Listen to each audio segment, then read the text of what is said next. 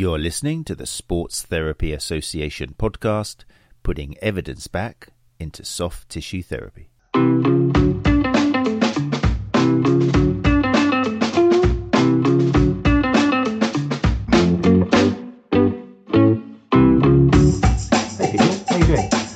To the Sports Therapy Association podcast. Um, we're actually on episode 132.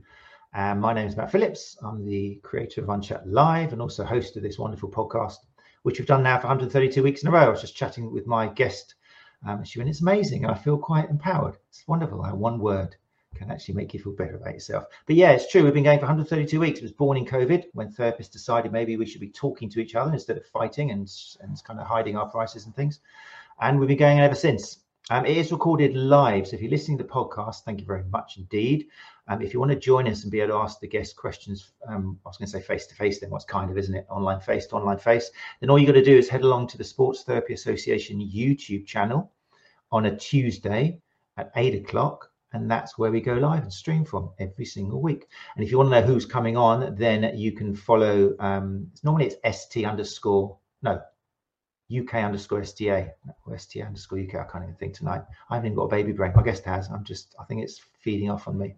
But yeah, follow the Sports Therapy Association on any channel or me, One Chat Live, and you will see who our guests are coming up. At the end of this episode, I will let you know who's coming next week. Um, but people are already joining us live in the live lounge, which is wonderful to see.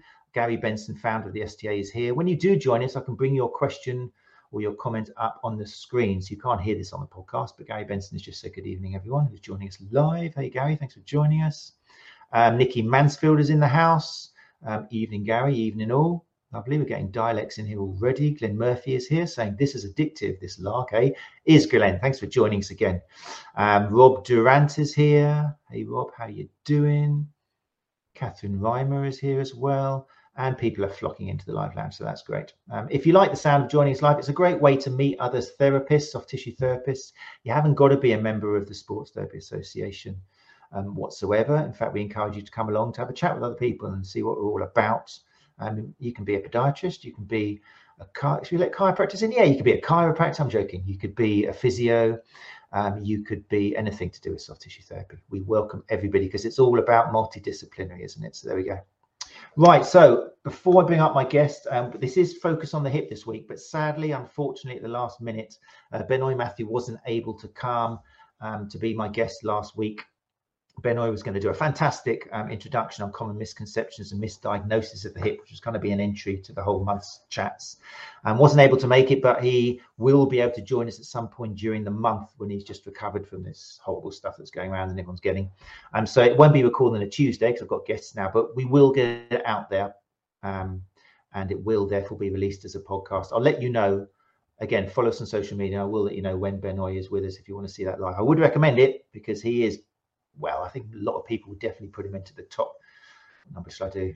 Doesn't matter, doesn't it? I'm not going to give a source. Five hip and groin specialists in the world. There we go.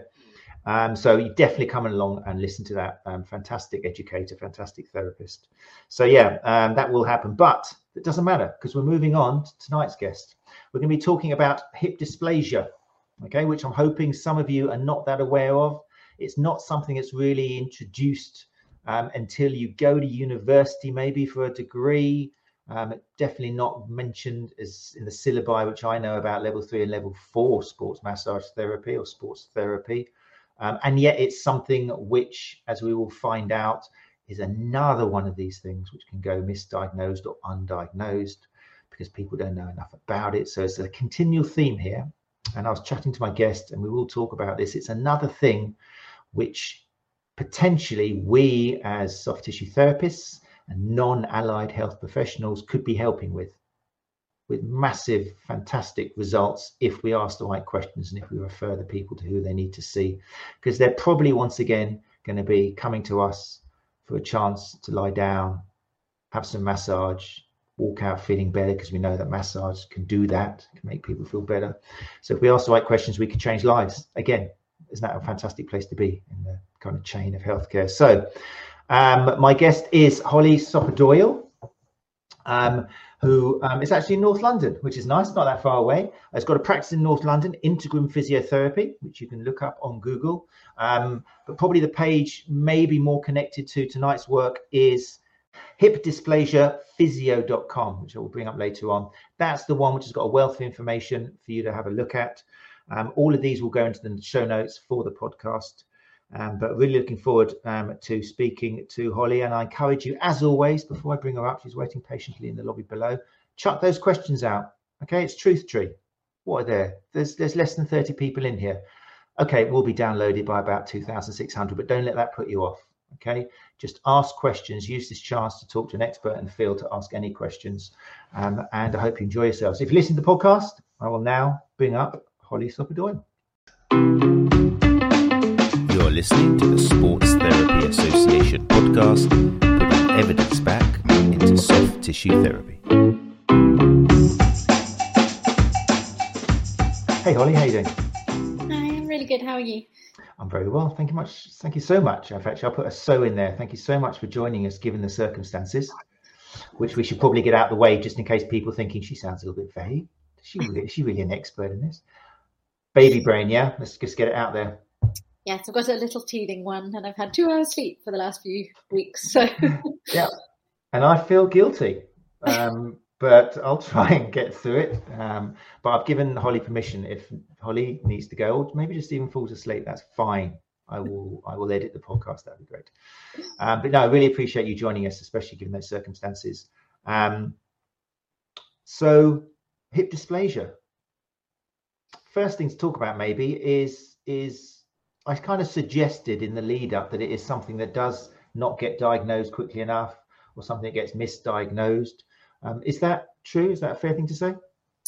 Yeah. So even in kind of the, the beginning, what you said about maybe it's something that you see at university. Unfortunately, that's another thing I'm trying to raise awareness of because even at university now at physio level, even at master's level, they don't teach dysplasia. You might get one slide if you're lucky, or yeah. And I've got wow. a patient at the moment who is at uni studying physio, and she said out of six lecturers, only one knew what it was. So it's not widely out there. It's not widely taught, and that is through levels all the way through. I, I think also as medics as well. So we need to raise that awareness, which is why I'm so grateful that this podcast is out there and that we can raise that awareness because it is so poorly known about and so poorly diagnosed. So there's a study by Nunley uh, in 2011 and it's on average five years to diagnosis for a hip dysplasia patient, and they see an average of three and a half clinicians in that time and are, are misdiagnosed until they then hit that normally third or fourth clinician, and then it's seen as dysplasia, which is really sad, really, because it causes a lot of problems. And a lot of young women going through their teens or early 20s, a very important time, a time of growth, and they kind of get told, you know, oh, you need to go to the pain team or it's growing pains or and if you manage with that for five years it causes huge psychological issues huge mental health issues huge physical issues. And there's a big big i guess detriment to them as a person kind of going forwards and if you don't diagnose in a timely manner that detriment to that person going forwards for their life can be really really severe so the awareness is really important. Wow. I'm I'm taken aback by the fact that I kind of presumed, which is always bad, that at university level, particularly in physiotherapy, that it would be something which was talked about and taught. And it, it just shows how how a lot of soft tissue therapists have got this imposter syndrome where they think, oh, physios have learnt it all. But I suppose the work you do and the, re- the reason you set up hipdysplasiaphysio.com was because you saw a gap even amongst physiotherapists, like you just said. So let's let's let's before I've got so many questions I want to ask you based on that. But before we do, can we have just a little for people who aren't sure a definition of hip dysplasia and maybe some of the causes? So it's it's kind of again grown in the last 10 years really in that definition because we just thought it was one dimensional but basically it's a structural pathology but that can also be of the sockets the acetabulum but also of the femur so you can have different types of dysplasia and that deficiency, but the deficiency is present in the acetabulum or the femur. So if it's acetabular, you can have an anterior deficiency, you can have a posterior deficiency, or you can have a global deficiency. So we've got to remember that everything is three dimensional. Mm-hmm. And then on top of that, you can have the acetabulum turn forwards, backwards, or the femur turn forwards or backwards. So that's your anteversion or your erect version.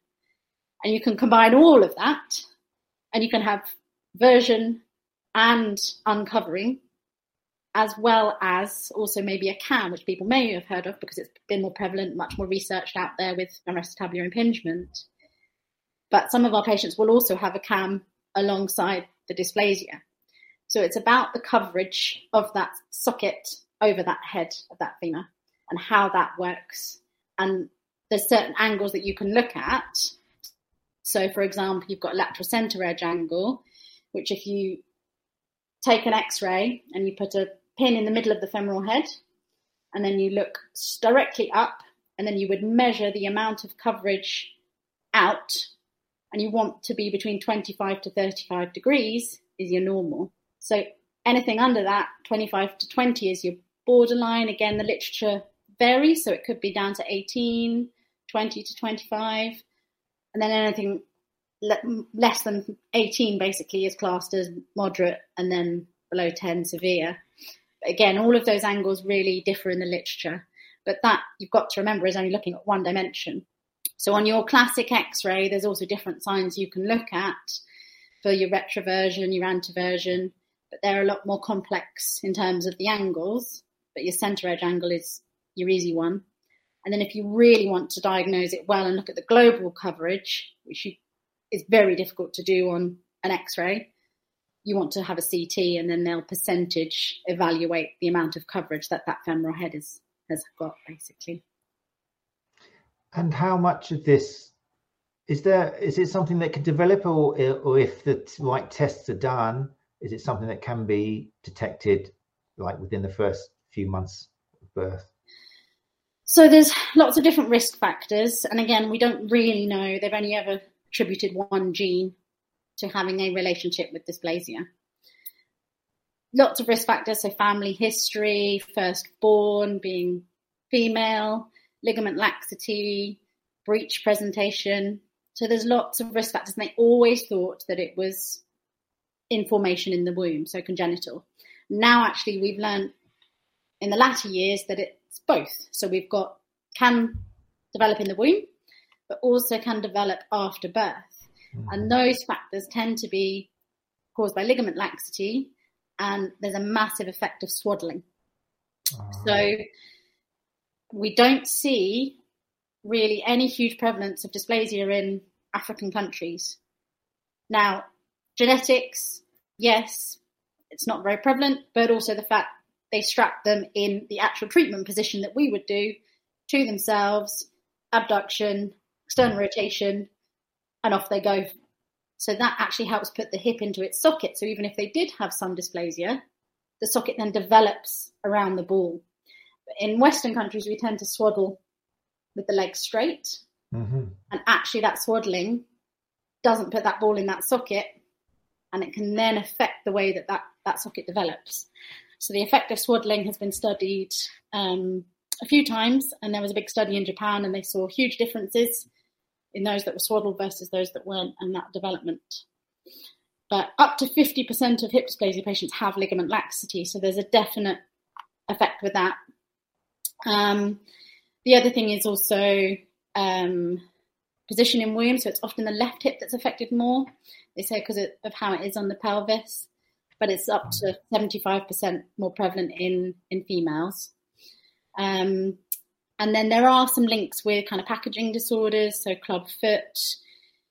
There hasn't been any links identified with twins, which is quite, I find quite interesting um, because obviously you've got the firstborn because it's room in the womb, so you'd have thought there would have been a bit more of a link with twins, but they've said said not. Um, so those are the areas where you can develop it. Either you can have it from birth or you can develop it as you grow.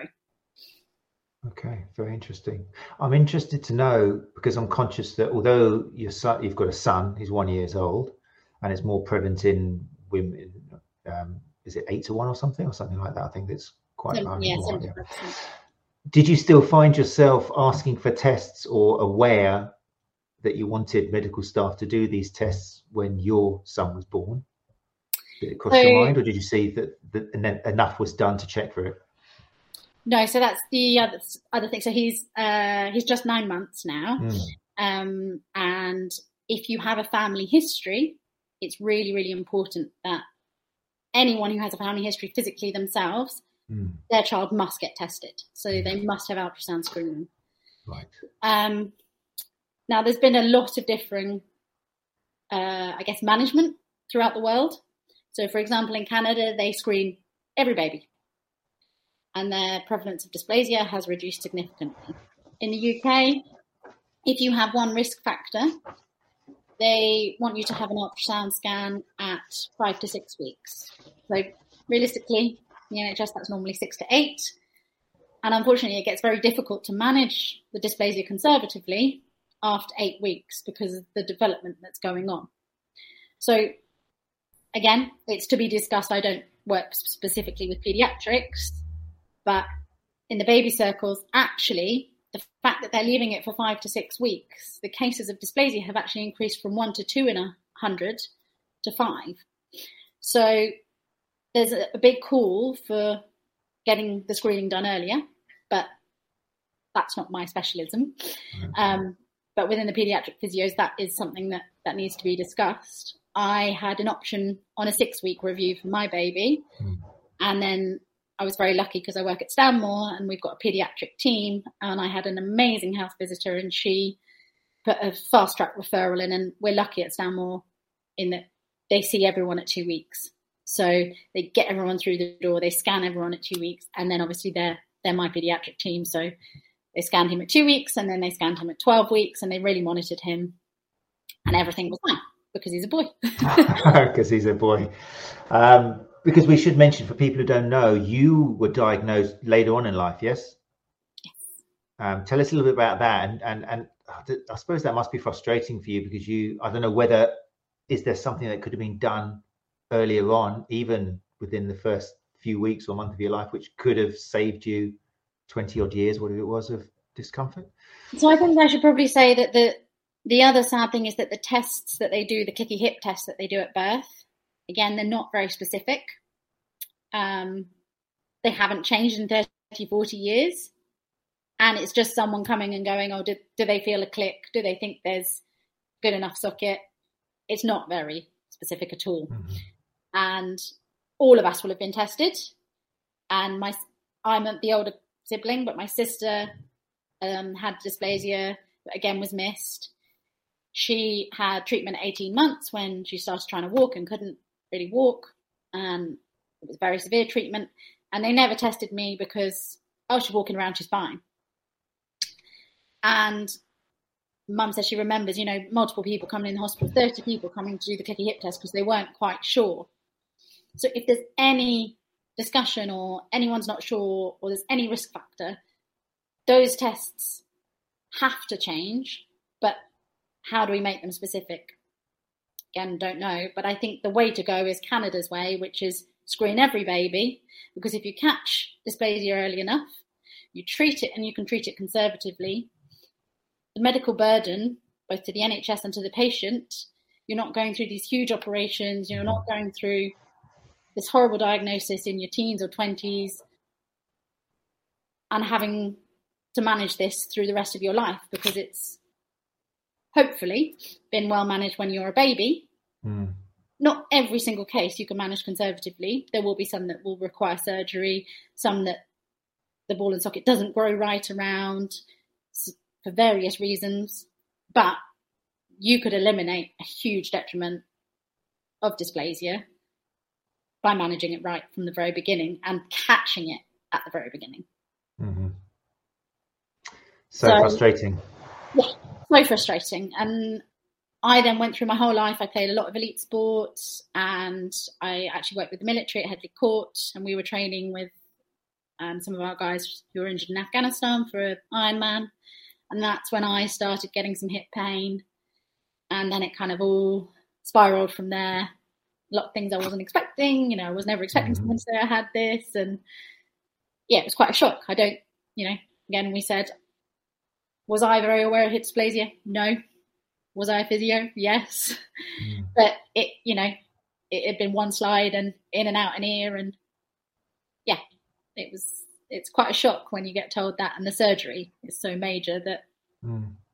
it was a big, big shock for me. Which kind of helps us move forward because you were 25, yeah, and you were physio. When did when were you? When did you? Um, Uh, yeah, I qualified physio? 21, 22. Yeah, Okay, fine. So you had three years. That's really I, think I, interesting. might I might have only been 23 or 24. So yeah, Okay. yeah. So looking back, okay, so it's so useful when somebody has actually been through it themselves. I think it happens quite a lot, doesn't it? You suffer from something. We've we've spoken to um, people about endometriosis, hypermobility, Ehlers-Danlos syndrome, all of these things, and often it's somebody who's suffered from that, and they've just realised no one here knows what they're talking about. It's kind of it's it's in a weird way. At least you manage to turn the pain and suffering and, and frustration into something positive and see other people, which is how you know. Um, but um, looking back, because now imagine we're moving into soft tissue therapists who are getting plenty of 20 plus um, females, maybe athletic like yourself, doing what? Did you have any particular sports? I forget. You played quite elite, didn't you? What was it you were Uh, I played hockey and um, horse riding. So, okay. And presumably you weren't suffering from dislocations and kind of. so very. I don't think I've ever, ever, ever, ever in a non-neurological patient seen an actual dislocated hip. Right. So those with cerebral palsy, you might see some sort of neurological issue, but true dislocation in a hip, Okay. in a, in a native hip, doesn't happen. You can have subluxations Okay.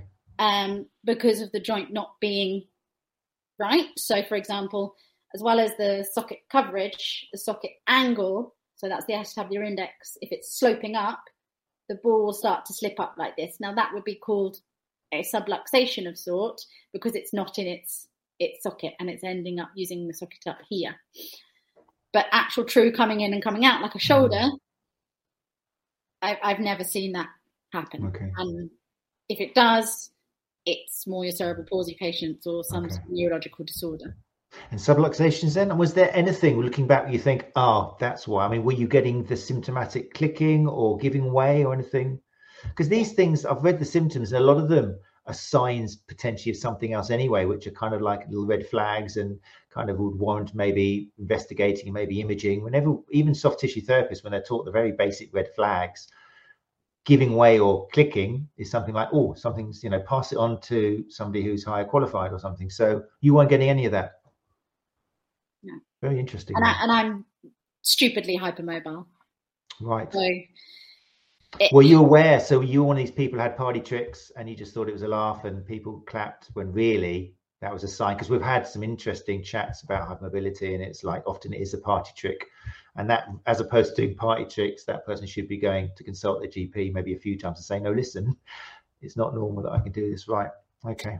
So I think um, dysplasia differs to, again, I'm sure there's a much bigger awareness about femoroacetabular impingement and those symptoms, and that's more of your kind of outside in. So that cam or that pincer causes that sort of carpet lifting up of the labrum. Your dysplasia is more of your inside out damage. So the first thing that normally is a symptom is a labral tear.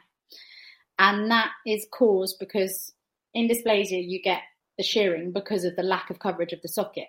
And the labrum is trying to increase that volume, it's trying to increase that surface area of that socket and provide that negative suction. Now, in dysplasia, it's got to work 11 times harder than in a normal hip. So, what happens over the years is it gets thicker and thicker and thicker and thicker, trying to hold it in. And then eventually it tears. And then you start to get the cartilage damage underneath that. Whereas with FAI, you get that peeling up of the labrum from the outside inwards.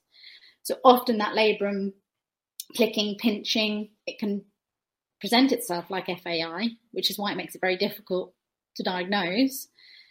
and often it's also overload. So, um, post childbirth or post, like everything else, you know, change in activity, running a marathon, doing something different, you start to get this overload and it's more exercise related pain. And as that gets worse and worse and worse, it can then be sustained postures. And that can also cause that pain. But it's either your symptoms most prevalent are anterior groin pain, catching, clicking, and locking because that labrum's getting caught. And then you get more the lateral structures overload. So lateral hip pain is the second most prevalent, and your hip flexor pain. So those are the kind of symptoms that you're presenting with.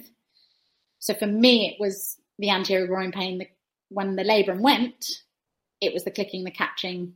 I did get that mm-hmm. until I was 24, no issues. And they say, and the research says if you're if you're more severe in the dysplasia, you're young and you're very active, you're more likely to fail earlier. If you're not that active, less severe, so your mild dysplasias, you can manage or you fail later. So later into your 20s rather than your late teens, early 20s. Mm-hmm. So I'm thinking now of people coming into the clinic because a lot of the symptoms you've said could be, especially if that person's active, they're doing sport, they could be missed or alternative solutions or exercises or just take some time out. You need to relax. You might be doing too much too soon. That kind of overload idea could be missing the point. So, what do you think clinicians could add to either the subject? You've made it sound like the objective is not very accurate, unless there is something. What could a, a therapist add to the subjective or the um, objective, which would raise alarm bells for someone like you who came in at 22, 23, suffering these things, which would help you getting the diagnosis like a year or two earlier? So I think it's important. I always go through their birth history, mm-hmm. um, which they may not seem as relevant, and most people may not know it. But I want to know: did they have normal birth? Quite often, you actually explore that, and they go, "Oh, yeah, I was in a cast or a spica or a sling or something. Okay. I remember that, or they may not. But actually, then you'll find that they have a history of being managed conservatively when they were younger, and maybe it hasn't then been monitored going through. Also, family history of dysplasia and asking those sorts of questions. Has your mum and dad got you know hip problems? Have they had early hip replacements? Because they may also not know that it was dysplasia, the parents, but they've had, oh yeah, they had a hip replacement at 40 or so really important to explore that. Siblings with it, um, checking for that hypermobility if you've done a lot on Ehlers-Danlos and if you think 50% have that hypermobility, that can have that massive effect. So definitely subjective questioning on that and family history. Your your symptoms of your clicking, ca- catching, locking, giving way, are you thinking there could be that labral tear there causing that problem? The tests for dysplasia are very ambiguous and there is no consensus like in FAI, but the gold standard is the x ray. There are some tests you can do, um, like the AB-HEER test, so you're doing abduction, extension, and external rotation, and you're applying a pressure on the femur so you get that anterior draw, and if they don't like it and they're really apprehensive, so it's called an apprehension test, you know that they're unsure, it's unstable. That's the feedback they're giving you. And there are a few of those, but again, they're not very specific. So it's got to raise that awareness, that question have I got a young female in front of me that's got hip pain? Then your suspicion should firstly be dysplasia if it's a male, a young male in front of you, then you're thinking more of your CAM. But that, that young female with that kind of static overload pain, you want to think dysplasia is your first port of call, unless you're getting the really severe red flags of constant night pain and you're thinking your stress fractures. And mm-hmm. Obviously, you're going to screen through all of your women's health stuff as well. Of course, it could be adductor related, it could be abdominal related hip pain, but if it's a young female, I would always have that awareness and that suspicion in front of me. And then if you're going to treat it, the problem, the main problem I think with dysplasia is that so many physios, so many medics, so many sports therapists, so anyone medical professional that has a dysplastic patient in front of them but doesn't know it treats the hip flexor. And in my opinion it's never ever the hip flexor. The hip flexor in dysplasia is a garda. so there's been studies it shows that iliocapsularis for example hypertrophies significantly in dysplasia. So if you're thinking oh it's the hip flexor i'll massage it we'll make it better it's always a secondary to something else that is going on. Mm-hmm. And that hip flexor is trying to hold that hip in its socket along with the labrum as it comes down the front and comes over that pelvic brim. It's trying to stop that and it's switching on to try and stop that shearing that's going on. So, yes, they have got hip flexor tendinopathy or a tight hip flexor. But then what happens is they go for stretching for weeks and weeks and weeks and weeks and weeks, and you're stretching something that's trying to stabilize. So it actually makes them worse. It mm. destabilizes them and they don't get any change.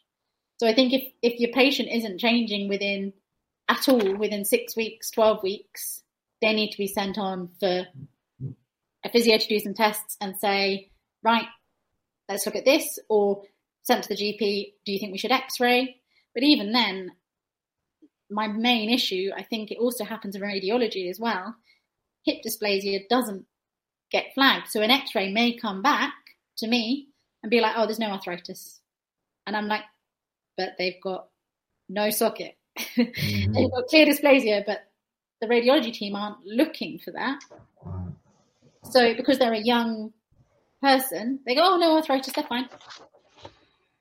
But you've got no socket sat in front of you, and I go, well, you've got dysplasia, but nobody's actually picked it up. And in in primary care, that quite often happens. So they go to a GP, they get that scan, and they go, "Oh, my scan was fine," and I'm like, "Give me the scan. Let me see it. I want to see the scan," and then you find it. So that it's just the whole general awareness throughout every profession just needs to be raised, so that that suspicion we're looking for it, we're seeing it, we're not just looking for no stress fracture, no arthritis. Mm-hmm. We're all good. There's no tumor. Yeah. So many questions. Um, I've got to remember we got people in the live lounge who have asked questions a little. I think some of them have been answered in your dialogue. For example, Gary a while ago. Sorry to leave you hanging there, Gary.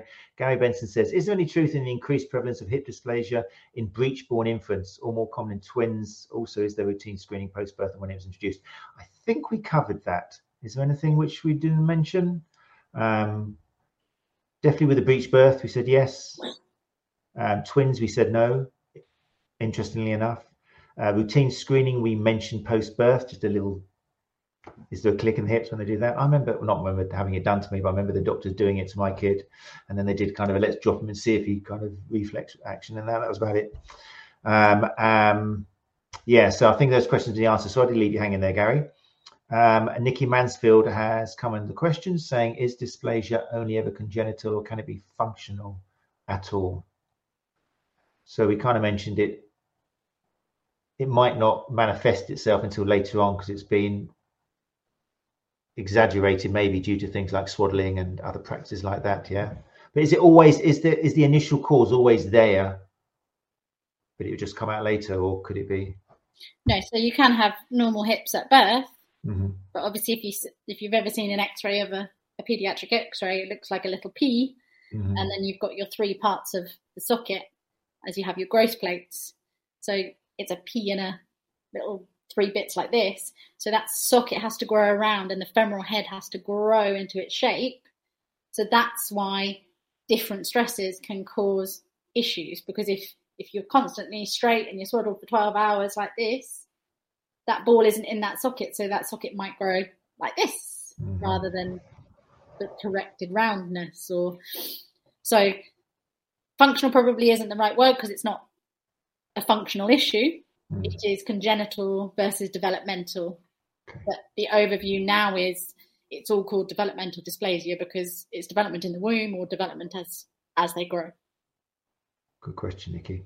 Yeah, I'm trying to forget about swaddling because that seems like I mean I remember being shown at like prenatal classes how to swaddle and how to put the baby in it. It's like, why did once again, why did they not tell me to do the opposite? Or oh, it's it's pretty crazy. That's but quite frustrating. My health visitor didn't know that swaddling is a cause of just like again. They don't. They don't know. This awareness isn't out there. So now there's a lot more swaddles that have, as long as the baby can move their hips like this mm. into that abduction, it's fine to swaddle. So swaddle up here, mm. but leave the hips free. I just stayed way away from doing anything with my baby because I was just like, I'm so paranoid, I won't do anything. But yeah. No, very interesting one. Um, Becky has come in with a question now. I've got people talking now. That's it. People are letting them. It's always the same, isn't it? A classroom. One person asks a question, then everyone else starts. Becky says, "Can you be asymptomatic with dysplasia? If so, how common would this be?" Um, so you were pretty asymptomatic, weren't you, until?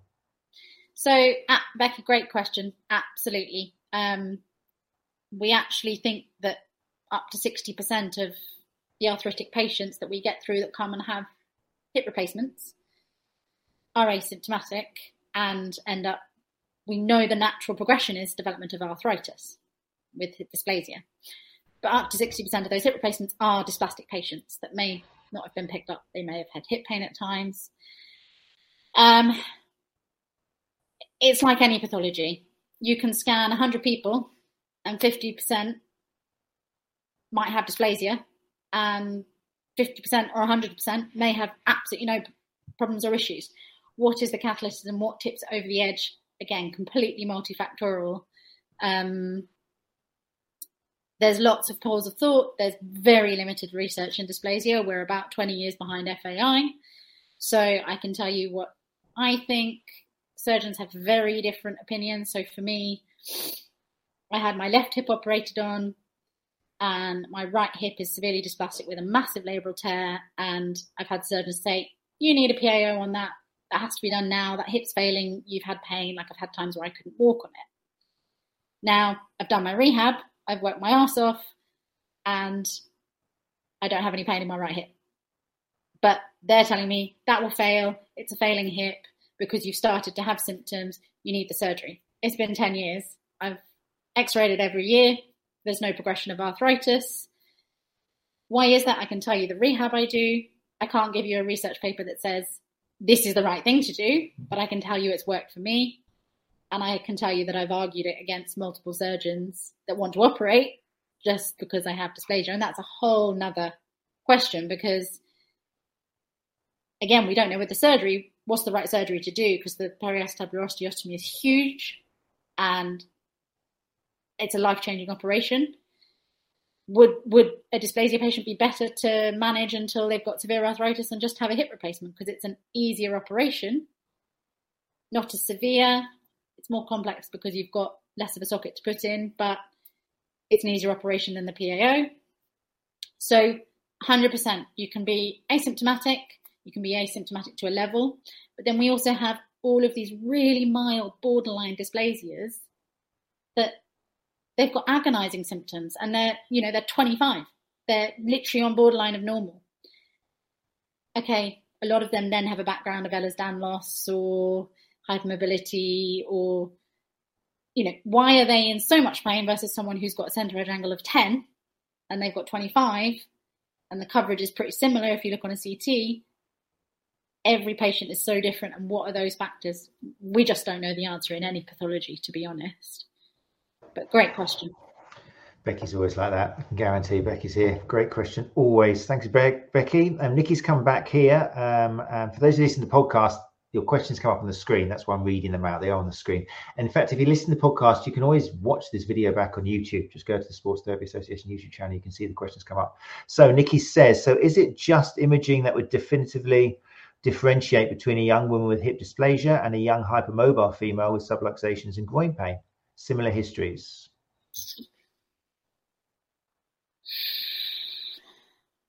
That was a sharp intake of breath by our guest for those listening to the podcast. She's thinking about the answer.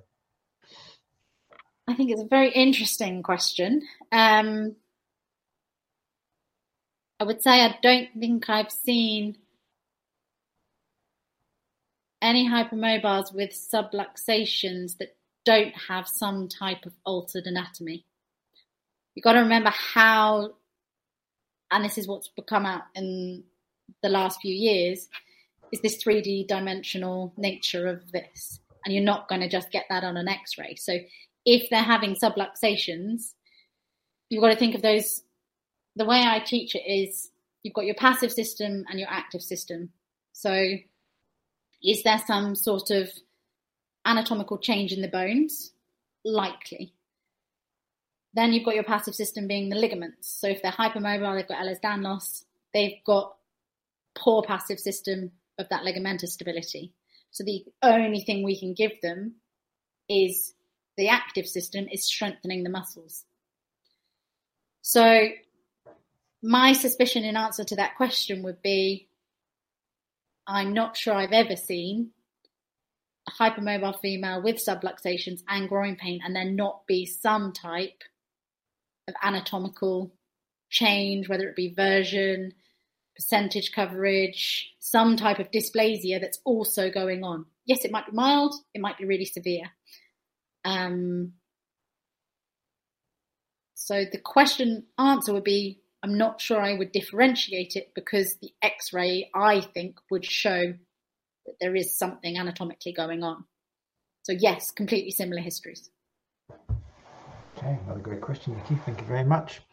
You mentioned the rehab, um, and you said that the rehab was what worked for you, and the research isn't there. But I think it would be interesting to hear. Okay, it's an n equals one maybe in this case, but ten years. What sort of rehab have you been doing? Has it changed over the ten years? So I think the most important thing to do is educate the patient, make them understand what is going on with their hip, and and I teach them that exactly. Like you haven't got a great passive system, so terrible bones, terrible ligaments, but we can give you strength.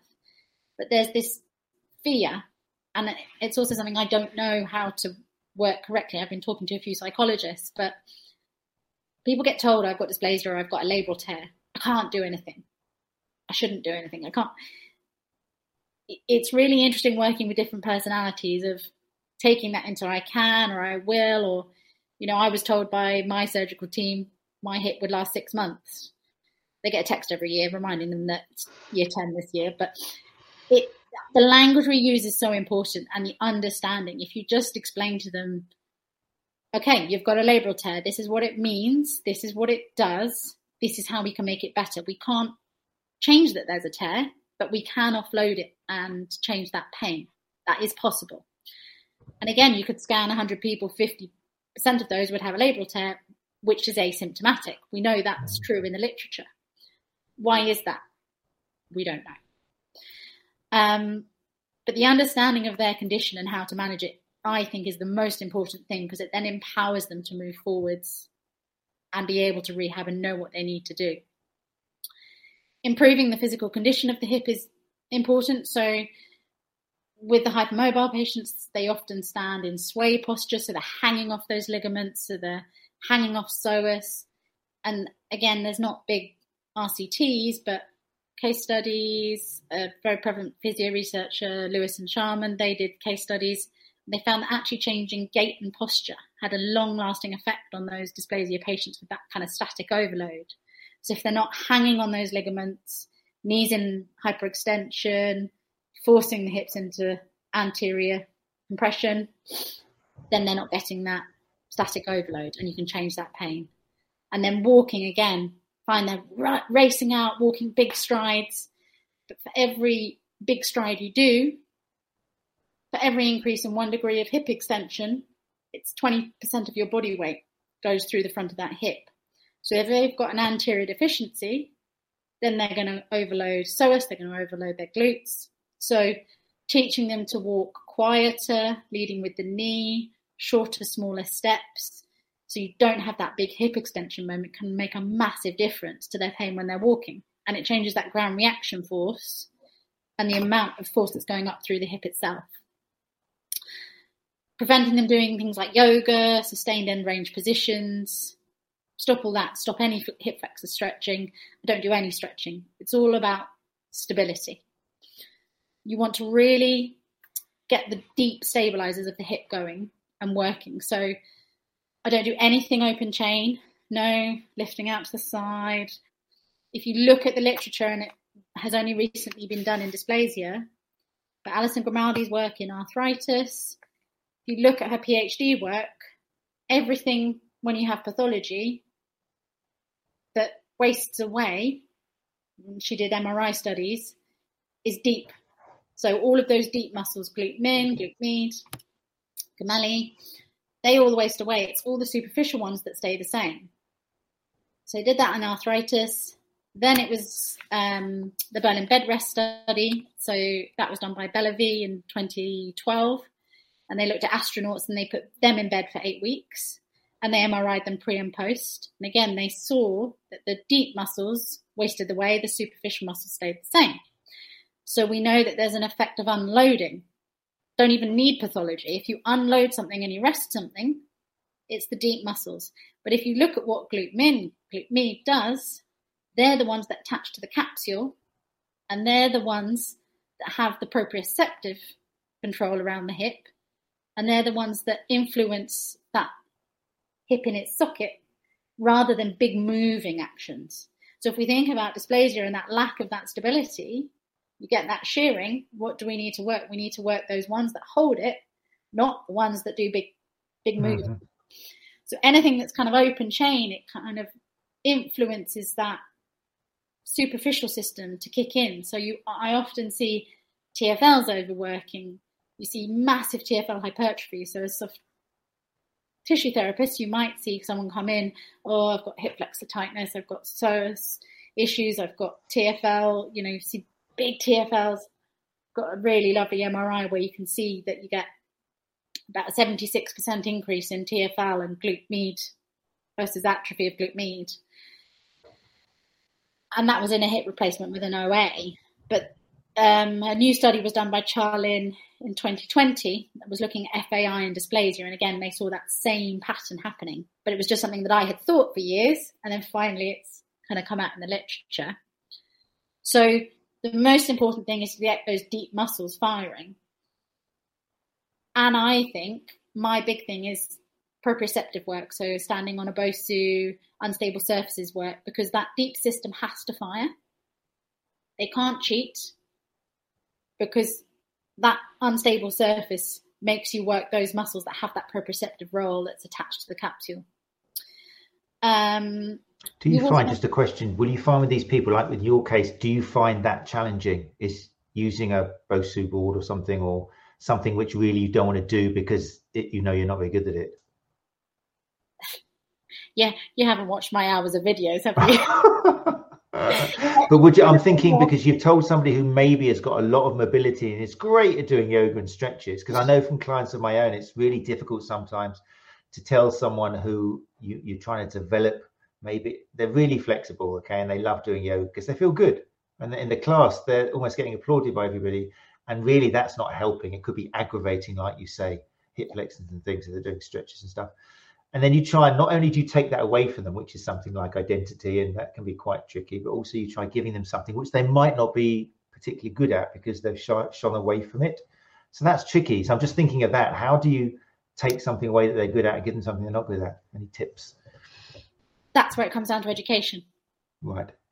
It, it has to start there. And I, I literally show them through a presentation being like this is your socket. This is this is what you need to stabilize the hip this is what you don't have okay, I know you love yoga, but can you see if you're pushing your ligaments that are already lax with a bony anatomy that you have, if you haven't got stability, you're just forcing that into end of range and annoying that labrum, you're annoying that tear. I can I can tell you I can make it better, but if you keep pinching it and forcing it and stretching it, you're just going to keep aggravating it. Mm-hmm. And and then it's working with them. So if they love yoga, that's absolutely fine but they can do yoga, but adjust how they do it. So right. if they're anteriorly deficient, they won't want that stretch through the front. If they're posteriorly deficient, they don't want to do deep flexion squats sitting in a mm. chair because it's popping out the back. If they're globally deficient, they might be popping out in all sorts of directions. They can still do their yoga, but reduce that end of range stretch. Just bend the knee a little bit, tuck the pelvis, keep that that activation and that neutral rather than forcing to end of range. So it's working with them and listening because there's no point telling someone to do something they don't want to do. Mm. Um, and then I think that the main thing is the ones that are really, really sore and really think they can't do anything. I try and just find something because, as I said, some of them don't like exercise, they don't want to do anything. But even just some global strengthening. Okay, we're not going to touch your hips, which is why I like the Bosu. Can you stand on that? But can you do some upper limb weights on it? We're not moving your hip, but your core's activating, your kinetic chain, you're getting all your fascial lines working. They don't even know, but they're helping their hip because of that strengthening of that core stability. Nice. So then I think the other question, going back to the question about the surgery. So the surgery, don't worry, you don't trigger anything. Um, the surgery is massive. So a periacetabular osteotomy is basically the mainstay of treatment. In a mild dysplasia, again, big arguments. Um, in the surgical world, if mild dysplasia, should we just do an arthroscopy, repair the labrum? My argument is if you do a scope, you go in and you affect the capsule, you affect the ligaments. A lot of scope surgeons don't repair the capsule, so you destabilize them even more. Um, so we don't know what the gold standard is in mild dysplasia because your PAO surgeon will say PAO, your scope surgeon will say a scope, and obviously your physio will say physio. Um, but the periacetabular osteotomy, basically, they fracture the pelvis in three. The socket is off the pelvis, and then they move it to the position they want it in. So they can obviously rotate it, turn it forwards, backwards, and then they put three massive pins back through the pelvis to pin the whole thing back together. And then you just wait for those fractures to heal. But in the meantime, obviously, to get to that, be able to take that socket off, they've got to peel back all of the layers. So you go through inguinal ligament, you reflect off rectus femoris, you reflect off your obliques, and there's all these issues. You take them off to be able to access the pelvis, stick them back down again. You often end up, most patients end up with lateral cutaneous nerve damage, so sensory nerve of the thigh. That can be really, really painful, even though it's just sensory, it's not motor. Um, obviously, there are risks of sciatic nerve damage. It, it's major, major surgery, and it's four months on crutches before you even start really doing your rehab. You're touch weight bearing for six to 12 weeks and then you gradually progress. But it's very limited. Um, and then it's just, it's all target based. So re x ray, are you healing? Are you not healing? Okay, you go from touch weight bearing to you're allowed to put 50% on. Getting them in the pool at that early stage up to chest height, so they're touch weight bearing and walking, just normalizing movement because actually I again have big arguments with the surgeons all the time, but sometimes they non-weight bear them, and actually non-weight bearing suspending the femur causes a lot more tension in psoas and that flexor combination, and then you end up with hip flexor issues later down the line because of non-weight bearing them. So the touch weight bearing is quite important.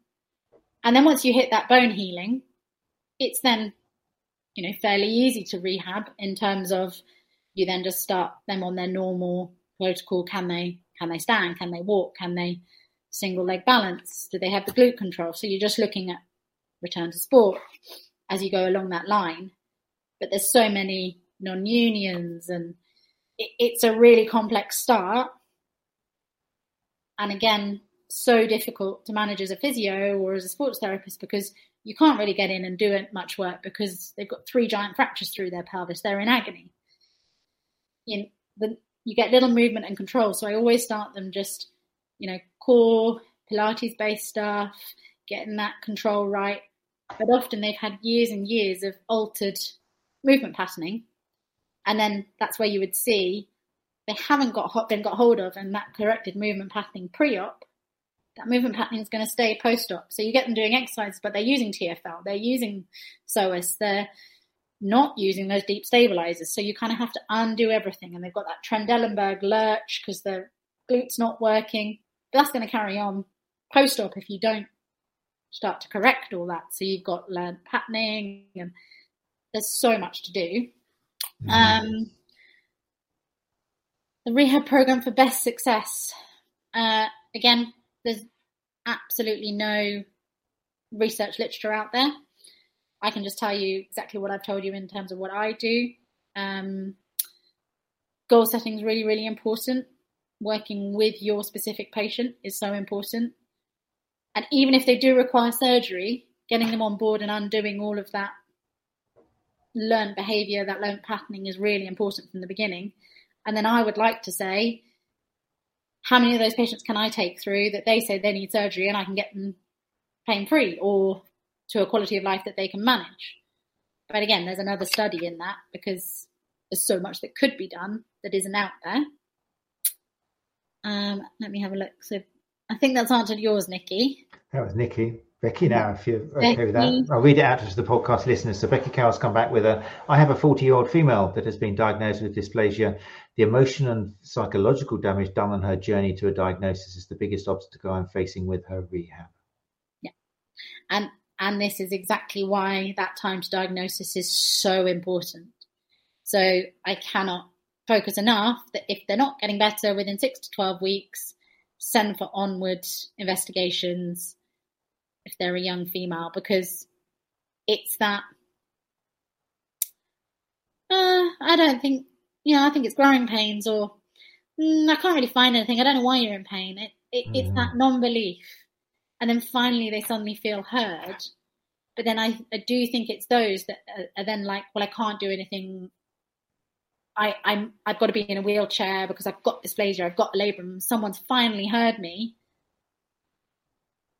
and I think if we get hold of those patients earlier and go through their understanding and educate them, then we may catch and break some of this psychological trauma that they've gone through. I think there's, you know, with the surgery, there's even more psychological trauma because it's so major. You end up with massive scars. And the the rehab is just unbelievable. And I say that having done it myself, and then it didn't work, and I ended up having another one as well. But it definitely kind of changed my whole outlook on life. And they're all young women, and they can't. I think the main thing is also they've spent five years not being able to go out with their mates or go to the pub, or and they lose their social life because well, I can't go for a walk or I can't stand in heels or and they end up really isolated.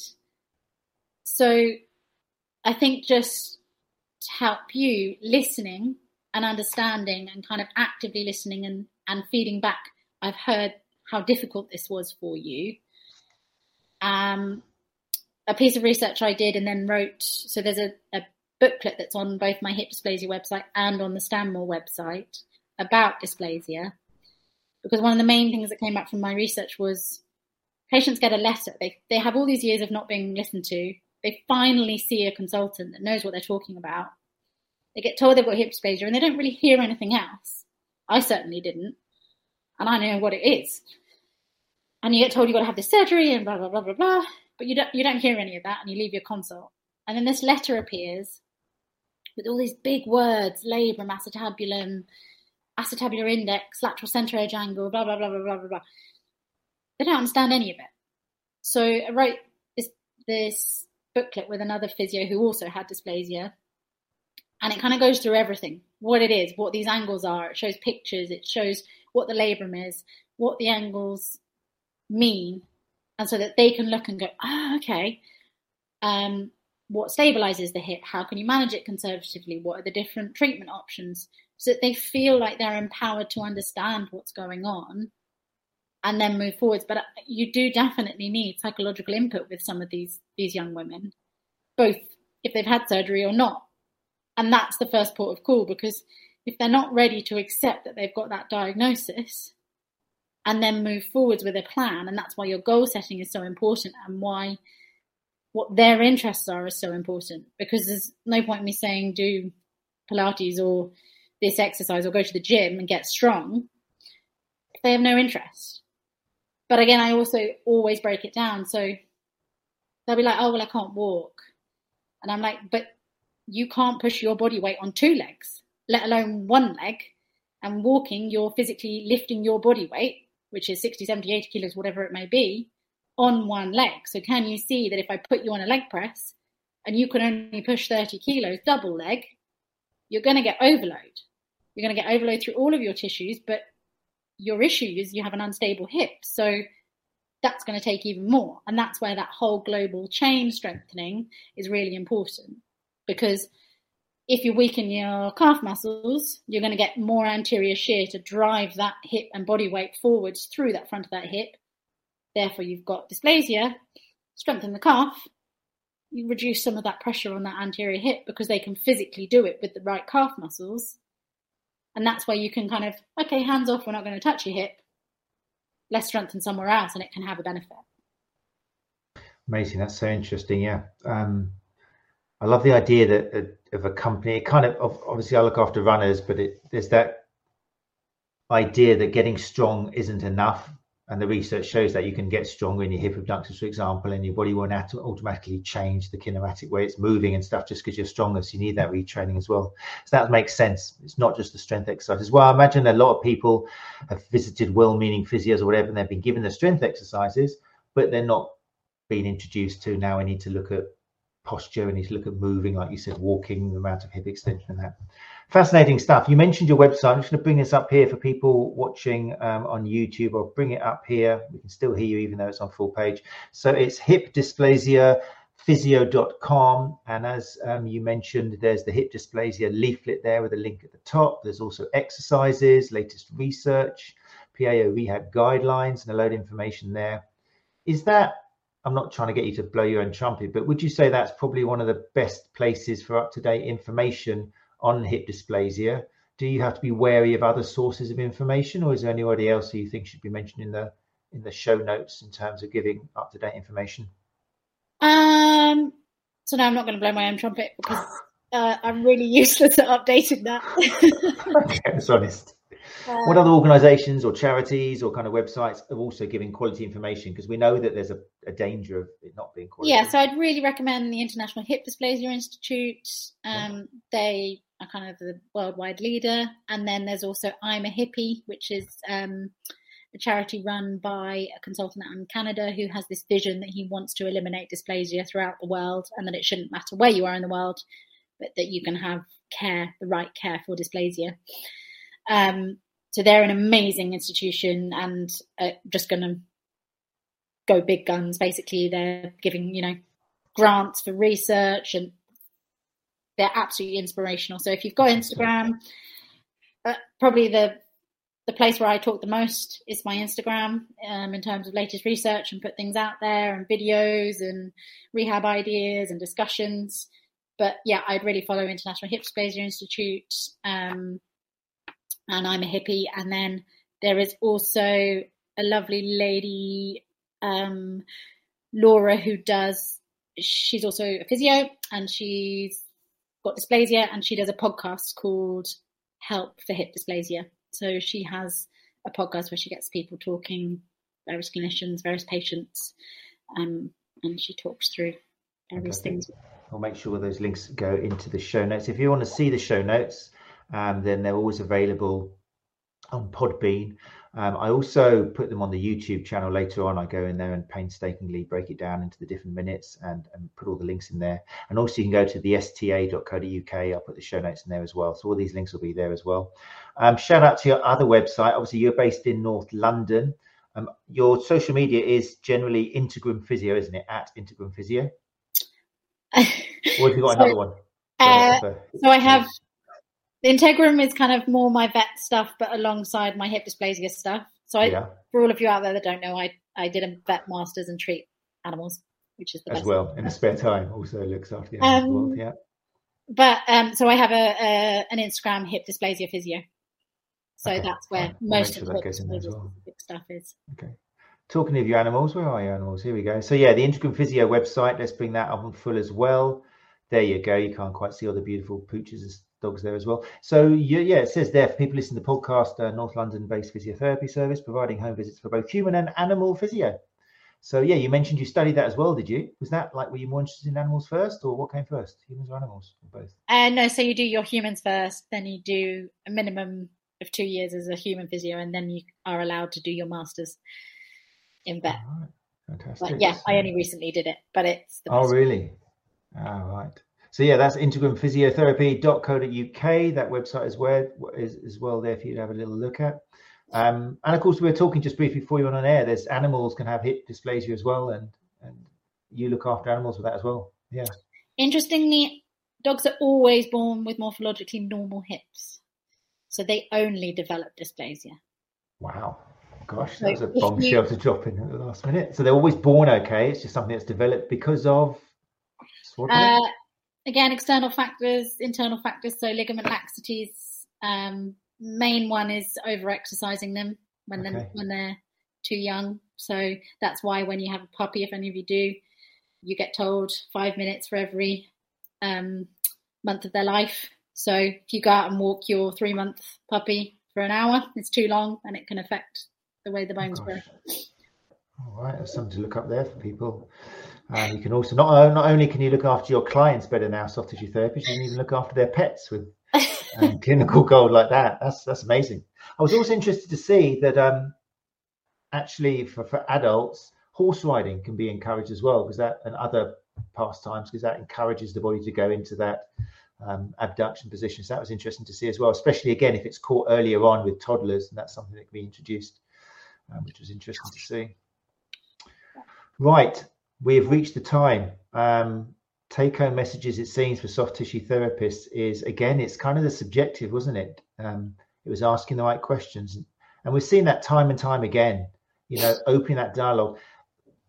There's a history, unfortunately, among soft tissue therapists to jump into the to the objective to look for symmetry, to do the test, to do the leg leg differences. And as soon as you find asymmetry, then you apply all your manual techniques to make that person symmetrical again. And, and you know what? 50% of the time, that person might feel better and tell you they're better, but we forget about the other 50% who don't come back and we just sing our praises and we can scrape a living. But it's getting worse because of people like us on the Sports Therapy Association podcast, because we are singing the truths and making um, the public as well realize that that's not really the answer. So this has slipped in again to subjective. Ask the questions which other therapists aren't asking. Listen to the patient enough, and they'll tell you what's wrong with them, and then listen again, and they'll tell you how to fix them. That whole kind of t-shirt thing. So it's really interesting, Holly, to hear that supported again, and this time with reference to hip dysplasia.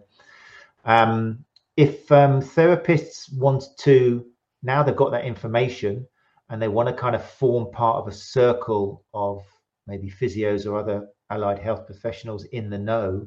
Is there like an organization where they like to find people like you who are informed, or is there a danger of trying to link up with a physio who's not informed? How do they make sure that they're linking up with someone in the know? Uh, that's I to do. do I just email you? Can you check? Is this person all right? You're, you're very well. You're very welcome to email me um, anytime. Um, I may just be useless at getting back to you for now but no, that is on my list. Is the next thing is setting up a worldwide network of people mm. that know dysplasia, understand it, and then we can drive out of that more research and understanding. Because I can say I rehab one way, my mm. colleague in Australia will rehab slightly differently, but it both works, and we both. So, what are the differences? What are the similarities? Where can we drive that research from and that understanding and come, like they have done with FAI, with a consensus of how we diagnose, how we manage, what's the right rehab post a surgery, what's the right conservative rehab, and then how do we build on that? So that that's that's in the pipeline. Work in progress. Might be a little bit of time, what with the one year old, but um, don't expect an immediate response. But yes, they can contact you maybe through your. Is there a contact on the websites? Contact on websites, yeah. Instagram. Just message okay. me. Fantastic. Right. Well, look, um, Nikki Mansfield has said amazing. And um, Nikki says this has been eye opening. So glad I tuned in tonight. Thank you, Holly and Matt. Now, it has been really cool. Um, Holly, Thank and it you seems, for interacting so much and asking questions. When I look around, there doesn't seem to be many other people doing the work you do. It's not a topic which it's not, is it? No. Um, so um, thanks to you for opening up people's eyes to this. And um, and now hopefully you'll have at least 2,600 people who are going to carry on your mission and just be a bit more informed and work with other.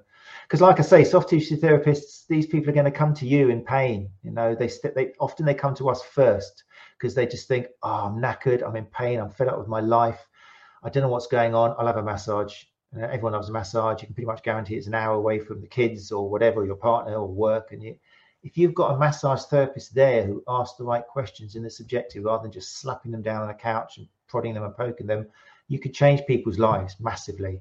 And guess what? That person's going to keep coming to you uh, once they, even though they go and see someone else, you're not going to lose them.